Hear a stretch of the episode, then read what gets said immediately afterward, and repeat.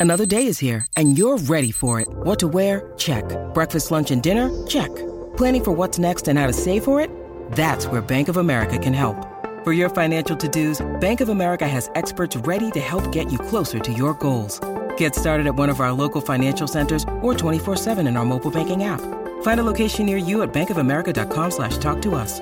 What would you like the power to do? Mobile banking requires downloading the app and is only available for select devices. Message and data rates may apply. Bank of America and a member FDIC. It's there. I finally see it. For the first time in my life. Grayish body far away in the sky, hidden behind the clouds, the size of one fourth of a full moon. It won't be there for long. The last time it was there was 33 years ago. And we'll have to wait for 33 years more to see it again. Tell us, the mysterious planet humankind still have so much to learn about. For a long time, Earth was the only planet quietly traveling its circular orbit around the center of our solar system, the Sun. Our solar system was generally a pretty stable place. Jupiter, Saturn, Mars, and other planets, they all acted in a predictable way, always the same orbits. Until some time ago, something unexpected happened. Another planet entered the Earth's orbit. No one knows where exactly it came from, since it wasn't one of the seven planets from our solar system. We had advanced devices that tracked asteroids, meteorites, and other space bodies, but scientists were still terrified when they saw such a big, round body suddenly coming toward us at a great speed. First, they thought it was a huge asteroid and were afraid it would collide with us. Humankind was prepared for the worst because it was too late to deflect it. But when the huge body came closer to the distance of 93 million miles, which is the average distance between the Earth and the Sun, it suddenly changed direction. We now know that's the closest it could get to the Earth, with the size similar to our planet. The orbiting body needs to meet three criteria to be called a planet. It needs to be a perfect sphere, orbit the Sun, and can't orbit any other body, like another planet.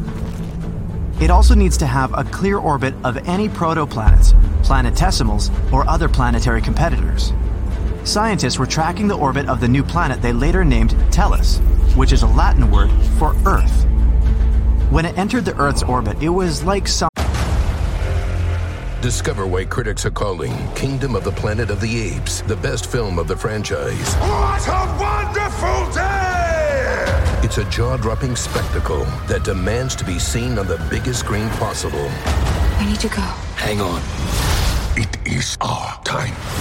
Kingdom of the Planet of the Apes. Now playing only in theaters. Rated PG 13. Some material may be inappropriate for children under 13. Something happened with their gravitational forces, so these two planets created a completely new orbit, in the shape of a horseshoe.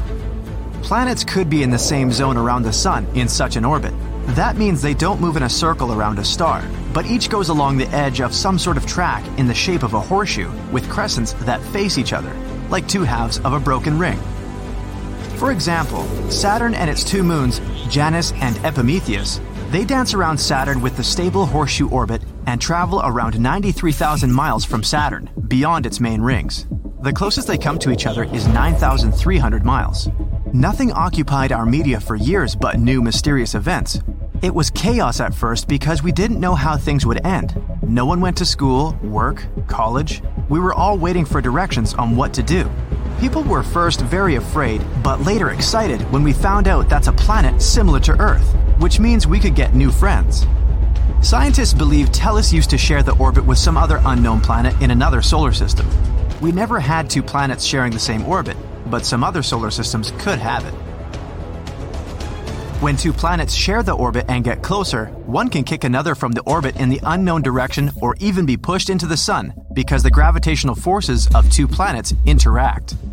If two gravitations would attract each other, they could start moving towards each other and bam, big collision. Or they could successfully share their orbit, shaping a horseshoe orbit like path, something that happened with Earth and Tellus. It's not the first time it happened to Earth. 4.5 billion years ago, when the solar system existed for only a few tens of millions of years, there was a space object as big as Mars moving towards our planet and slammed into it. The theory says the Earth pulled the debris from that planet into its orbit, and those pieces eventually formed the moon we have today. The collision probably caused resurfacing on the Earth. The oldest rocks we found on our planet are still younger than some meteorites we found. Uranus probably also had a huge collision. Billions of years ago, there was a space object at least When you need mealtime inspiration, it's worth shopping Kroger, where you'll find over 30,000 mouthwatering choices that excite your inner foodie. And no matter what tasty choice you make, you'll enjoy our everyday low prices, plus extra ways to save, like digital coupons worth over $600 each week. You can also save up to $1 off per gallon at the pump with fuel points. More savings and more inspiring flavors make shopping Kroger worth it every time. Kroger, fresh for everyone. Fuel restrictions apply. Twice bigger than the Earth, and it came very close to Uranus, the gas giant. Two bodies collided with the force so powerful it made Uranus shift into its side, but it survived. But it's been rotating on its side, different than any other planet in our solar system ever since then. The early solar system was created because gravity pulled a cloud of gas and dust together. It was a chaotic place where debris was constantly slamming into other planets that were growing and forming at that time. Two planets can hardly share the same exact orbit because they can't remain stable. Quasi stable orbit, maybe, which technically means no order. Everything is unstable. Why we can't be completely relaxed with Tellus, even though things look good now. It doesn't mean the collision will happen right away, it can take billions of years before that. There are things called Lagrange points, five specific points where the gravitation of some planet and the Sun cancel out. If you consider masses as just one planet and the Sun, all three bodies can move in a predictable orbit forever. But out of these five points, only two are stable. Anything that happens in the other three will cause trouble. Also, two of them, L4 and L5, are points where asteroids collect. Gas giants have thousands of these, but our planet has only one, the asteroid 3753 Cruithne, and it's in the quasi stable orbit with our world. It's not going to remain stable forever, but if it was like this, two planets can share orbits. Days are a little bit longer now, the year is also longer. We still can't settle for the calendar because the conditions are still changing and the planets are still adjusting to their new orbit. The climate is the same for now, probably similar to one on Tellus, since we're in the same disk around the Sun. We discovered it's pretty similar to Earth and has similar conditions, which means we could maybe live there in the future. The planet comes to the closest point every 33 years, and later it's behind the Sun, so we're slowly collecting data about conditions. We were thinking about moving there, but then something exciting happened. We started getting messages from space for the first time. They came by radio frequencies in some unknown language. We're currently trying to decipher their messages and, at the same time, preparing for their first visit. We believe whoever's out there comes in peace. They've come a long way to our solar system. Today is the day we are going to visit Tellus for the first time. In fact, the spaceships are going to be there any minute. They went there nine days ago. Journalists are ready, people are cheering, cameras are on. We're all waiting. Today, Tellus is at the closest point and won't stay there for too long, maybe a couple of days. So we don't have that much time to explore it and see who's there. I hope we'll be able to visit them, make new friends, collaborate, travel to see new places. Till now, we only saw some pictures scientists took from the distance. It seems they have lots of water. Researchers believe many waterfalls, lakes, but much deeper and wider than ours. Perhaps hiding some magnificent creature we don't have. They think there could be volcanoes. Maybe we'll find something bigger than Olympus Mons on Mars, which is the biggest volcano we found in our solar system, which is the size of Arizona, a staggering 370 miles across.